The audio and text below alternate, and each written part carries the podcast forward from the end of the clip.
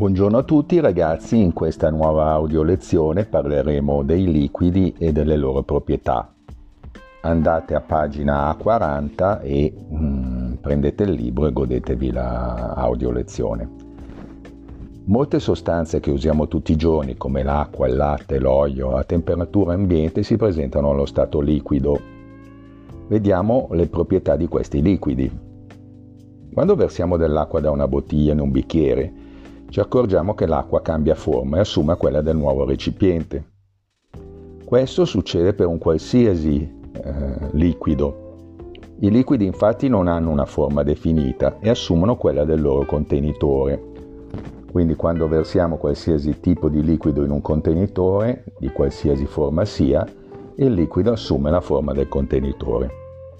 Il motivo di questo comportamento lo abbiamo già accennato nel paragrafo 3 di questo libro. Nei liquidi le particelle possono muoversi e scivolare l'una sull'altra permettendo al corpo di cambiare forma. Nei liquidi ci sono anche delle forze di coesione che seppur deboli rispetto a quelle dei solidi fanno sì che le particelle rimangano sempre a contatto tra di loro. Per questa ragione i liquidi non possono essere compressi. Da qui deriva il principio di incomprimibilità dei liquidi. Per dimostrarlo puoi prendere una siringa senza ago, riempirla per metà di acqua, tappare il foro di uscita della siringa e spingere sullo stantufo. Nonostante i nostri sforzi, non riusciremo mai a far scendere lo stantufo e a far variare il volume dell'acqua. Quindi da qui ne deriva la definizione un corpo, un corpo allo stato liquido ha quindi un volume proprio ed è incomprimibile.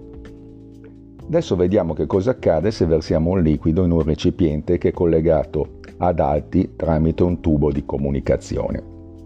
Anche in questo caso il liquido assume la forma dei recipienti che lo contengono e raggiunge in tutti lo stesso livello, indipendentemente dalla dimensione dei diversi recipienti. Lo vediamo nella figura 3 riportata sotto. Questo comportamento è noto come principio dei vasi comunicanti Vediamo le tre figure riportate nel vostro libro a pagina 40. I liquidi, come abbiamo detto, prendono la forma del loro contenitore. I liquidi sono incomprimibili, non è possibile ridurne il volume, l'esperimento della siringa che abbiamo detto prima, e nella figura 3, nei vasi comunicanti, il liquido raggiunge ovunque lo stesso livello. È, è il cosiddetto principio dei vasi comunicanti.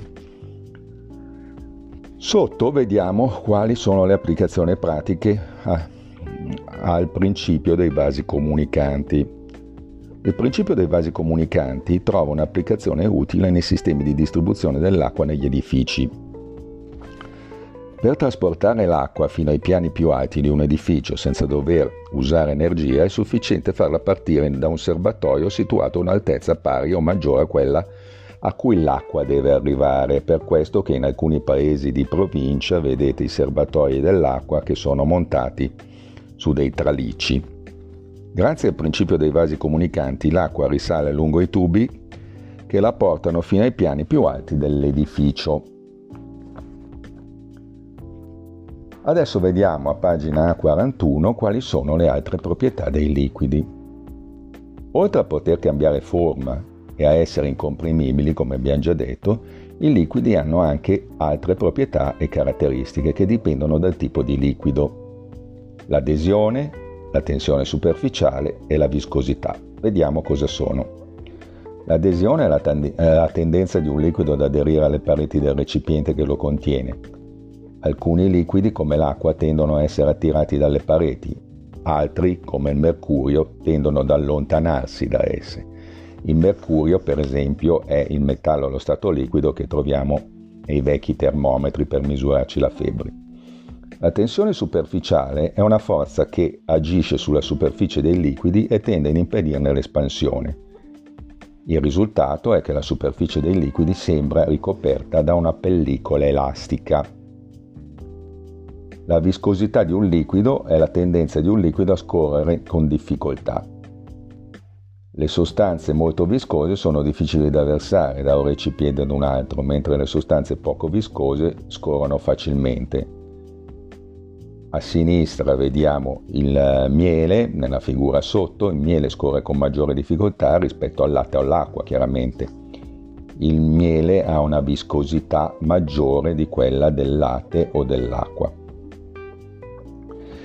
Eh, grazie, vediamo sotto nella figura al centro, grazie alla tensione superficiale, alcune specie di insetti come i gerridi sono in grado di camminare sulla superficie dell'acqua. Li avrete visti nei laghetti o negli stagni, anche in montagna, questi animaletti che mh, mm, praticamente riescono a camminare con le loro zampette sull'acqua. Nella figura a sinistra vediamo che la superficie dell'acqua in un recipiente stretto ha una forma concava, l'acqua risale sulle pareti, ciò è dovuto alla sua capacità di adesione, abbiamo detto. Quindi le, le altre proprietà dei liquidi sono, ripetiamo, l'adesione, la tensione superficiale e la viscosità. Adesso vi lascio agli esercizi in fondo a pagina 41 e ci vediamo alla prossima lezione. Grazie a tutti e buona giornata.